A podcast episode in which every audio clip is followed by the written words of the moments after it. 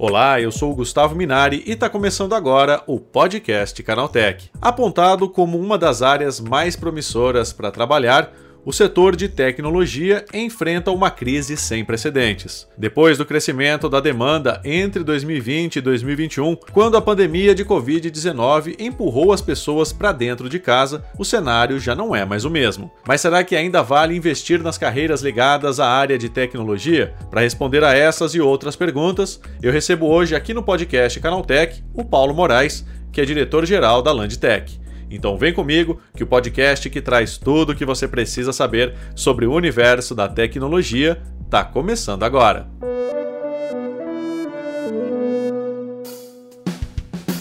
Olá, seja bem-vindo e bem-vinda ao podcast Canaltech, o programa que atualiza você sobre tudo o que está rolando no incrível mundo da tecnologia. Não se esqueça de seguir a gente no seu aplicativo preferido para receber sempre os episódios novos em primeiríssima mão. E é claro, aproveita para deixar uma avaliação para gente por lá. Diz aí o que você está achando do podcast Canaltech. Combinado? Então vamos ao tema de hoje.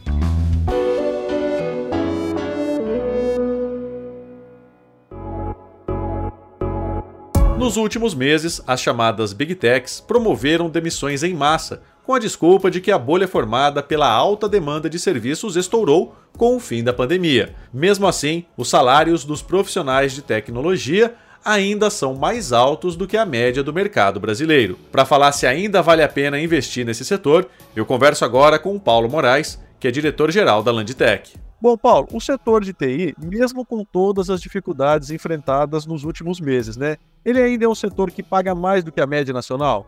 Oi, Gustavo, tudo bem? Bom aqui contigo de novo. E sim, é um segmento que paga acima da média de outros segmentos aí mais tradicionais de mercado. O que corrobora com essa informação, inclusive, é uma pesquisa publicada pela Brascom, que é a Associação das Empresas de Tecnologia da Informação e Comunicação, e a Brascom utiliza dados oficiais do governo, de RAIS e CAGED. Nessa pesquisa publicada recentemente, acho que tem alguns dados que são interessantes. Um deles é que o setor de tecnologia da informação e comunicação é um setor que paga cerca de duas vezes ou até três vezes mais que setores convencionais. Aí a gente está falando de salário, né? Uhum.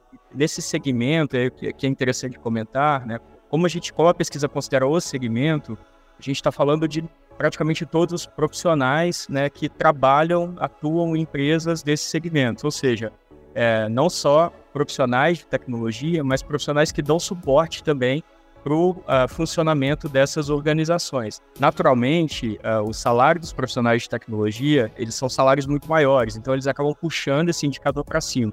Nós estamos falando de 2,5, 3 vezes mais que o salário pago por setores tradicionais de mercado. Então, sim, é um segmento que paga mais. E o que explica isso, talvez me adiantando um pouco mais, é né, aquela lei clássica de mercado de oferta e demanda. Uhum. É, tem uh, uma oferta muito grande de serviços ou de posições uma, e profissionais em número inferior, então, consequentemente, esses profissionais são mais valorizados.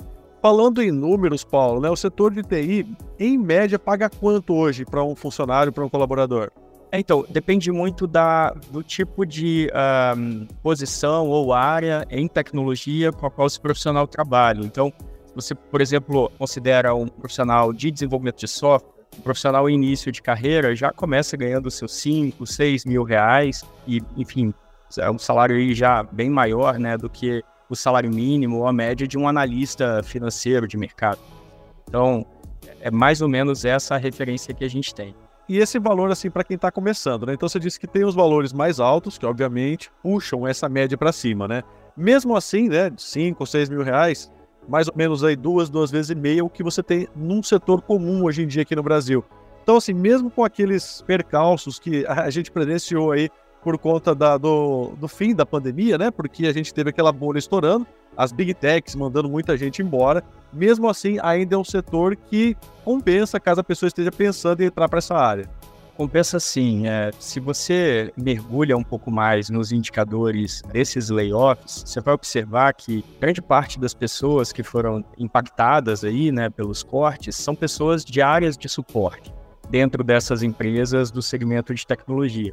Quando você observa ali indicadores relacionados a profissionais de tecnologia propriamente dito, os desenvolvedores, arquitetos, cientistas de dados e assim por diante, você vai perceber que esse percentual é muito menor. Então, um, a demanda continua, né, existe ainda, e, e esses profissionais eles acabaram sendo menos impactados. Entretanto, algumas empresas acabaram cortando mesmo profissionais de tecnologia, inclusive, porque faltou caixa, né?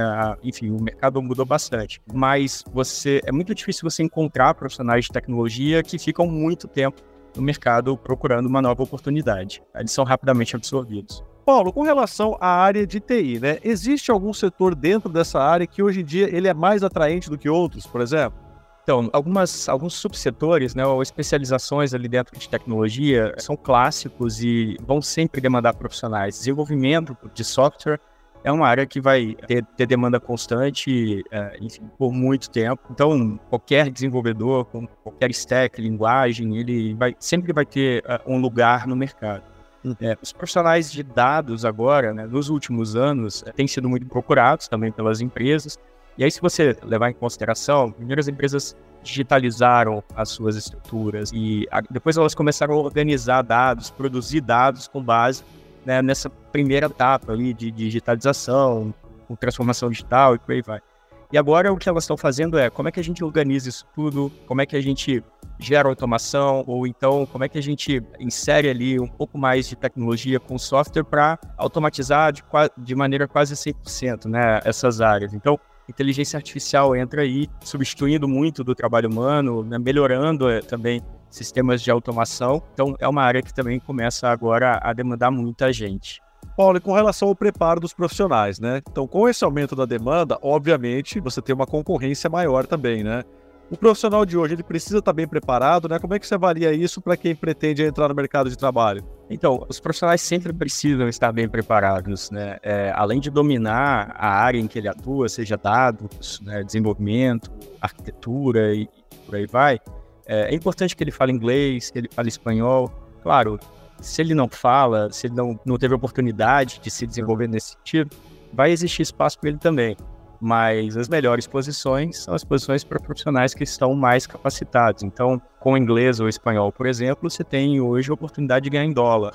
É um profissional que não domina esse um segundo idioma, provavelmente não vai ter esse tipo de possibilidade. Então, não basta só conhecer da área de tecnologia, mas você precisa se preparar como qualquer outro profissional, né, enfim, que, que busca uma projeção de carreira. Paulo, para a gente ir encaminhando para o final agora, né, que projeções você faz para o futuro com relação a essa área de tecnologia aqui para o Brasil?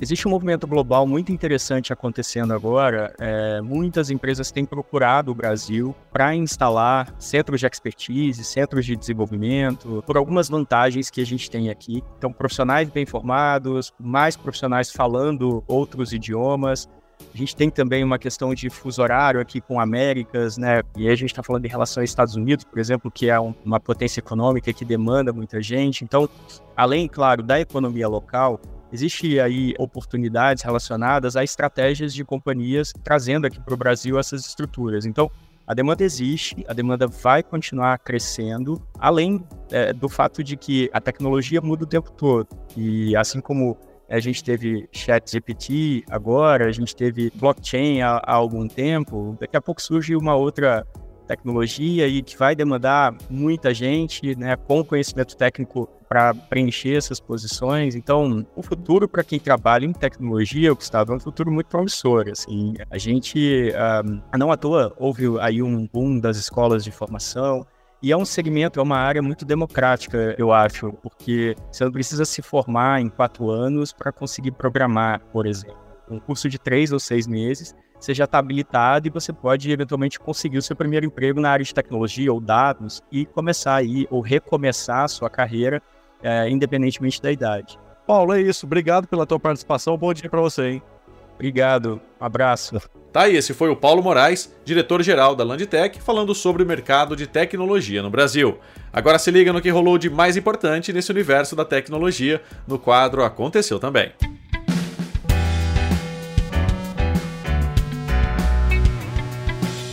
Chegou a hora de ficar antenado nos principais assuntos do dia para quem curte inovação e tecnologia. O Tinder começou a testar uma função que usa inteligência artificial para escolher as melhores fotos que correspondem a cada perfil no aplicativo. A IA verificaria todo o álbum da pessoa para escolher cinco imagens consideradas ideais para ilustrar a conta. O uso da IA serviria de inspiração para criar novas experiências e resolver alguns pontos-chave que envolvem o relacionamento, tipo quando as pessoas entram no Tinder e não sabem escolher quais são as melhores fotos que ajudam a deixar o perfil identificável com a pessoa por trás da criação. A China colocou em consulta pública uma série de novas restrições para reduzir o acesso de menores de idade à internet. A proposta da administração do cyberespaço da China determina que menores de 18 anos não poderão acessar a rede entre 10 da noite e 6 da manhã durante todos os dias. Além disso, o documento também põe limitações diárias de tempo de uso para crianças e adolescentes. Pessoas com a idade entre 16 e 17 anos poderão entrar na internet por duas horas. Jovens entre 8 e 15 anos podem usar até uma hora por dia, enquanto menores de 8 anos só podem se conectar por 40 minutos.